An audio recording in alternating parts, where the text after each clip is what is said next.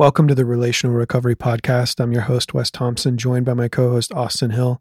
Today, we're in part five in our conversation on disagreement. We hope you enjoy. So, in an effort to try to make this a bit more practical, um, you know, it might be good to give some examples because I th- what I don't want people to hear when they're listening to this is we're not saying that in an effort to be to be kind to your neighbor that we have to be overly agreeable and never confront things that we don't like. That's not yes. That's not what we're saying. Rather, I think what we're advocating for um, and you can put it in your own words if you if you want to say it a different way, Austin. But I think what we're what we're advocating for is how do we disagree and share our opinions in a way that respects and gives honor to those that might disagree with us. Hmm. Would you say that a different way, or do you think that that's, or again, uh, maybe you disagree with me, and that's fine. But what? How would you say that? Um, it's seeking mutual respect. That's the that's the end goal because you can re- if you seek mutual respect. So I, what that means is I'm going to work to have a conversation, a difficult conversation with you in a respectful way, in such a way that I am earning your respect, even though you don't agree with me. So seek to find mutual respect. That means if that, so that means if I go into that conversation or you go into this conversation and they're very disrespectful to you. So you, it, it's, it, the challenge of being a follower of Christ is then I need to seek out ways in, in which I can learn to understand you. So I respect where you're coming from.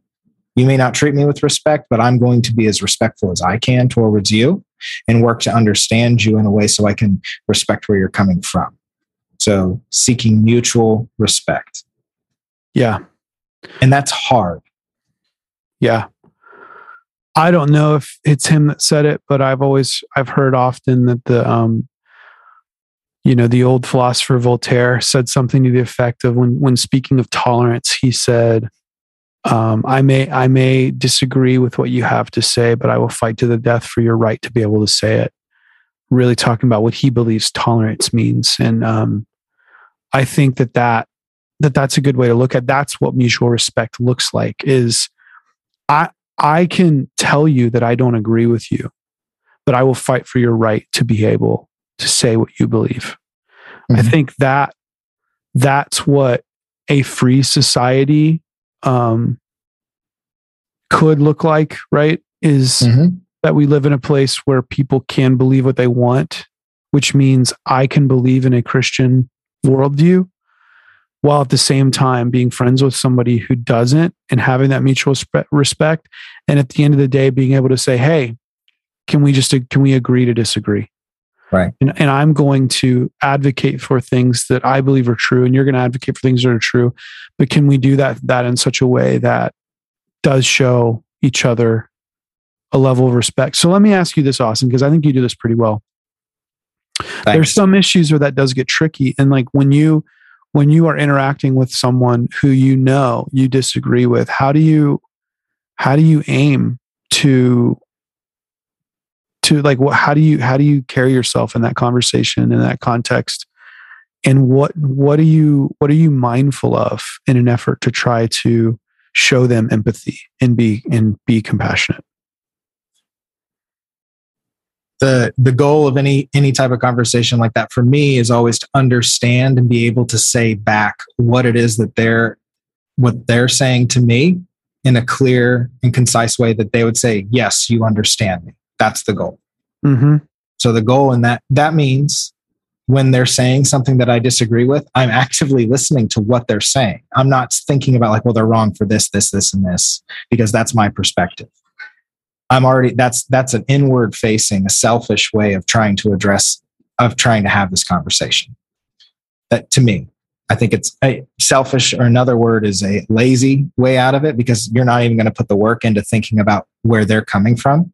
So, in a situation where someone disagrees with me, I'm wanting to understand where they come from, how they got to that point, what information they have, where they're what their passions are, what really gets them, like, what are they actually upset about? hmm Um, and asking asking genuinely curious questions not like like i have a bad habit sometimes of asking if i think i know the answer i'll ask a question in a very uh, oh smart aleck way. Like oh so you mean to say this in like a sarcastic way? That's like that's when i know don't do a good job. Is, is that? That's make sure you ask genuine questions because the goal of it in those conversations is simply to understand them.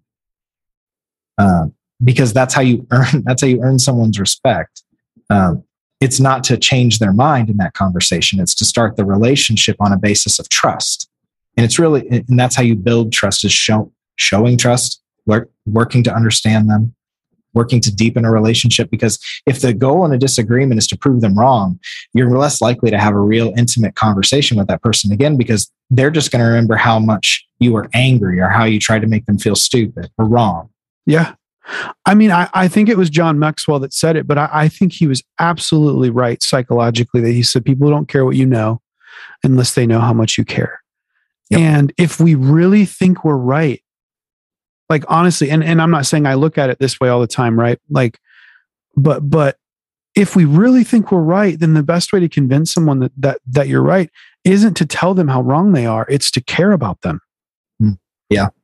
Because they're not going to care about your truth unless they know that you care. And that's what I kind of was hearing you saying when you, Austin, when you were talking about understanding and listening and really like what you're doing in that moment is you you're caring about that person. If we don't care about somebody, we when, then we don't then we have no regard for what they have to say.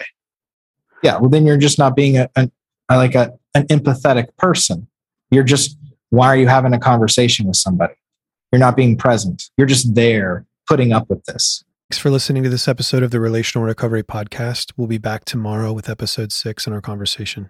We'll see you then.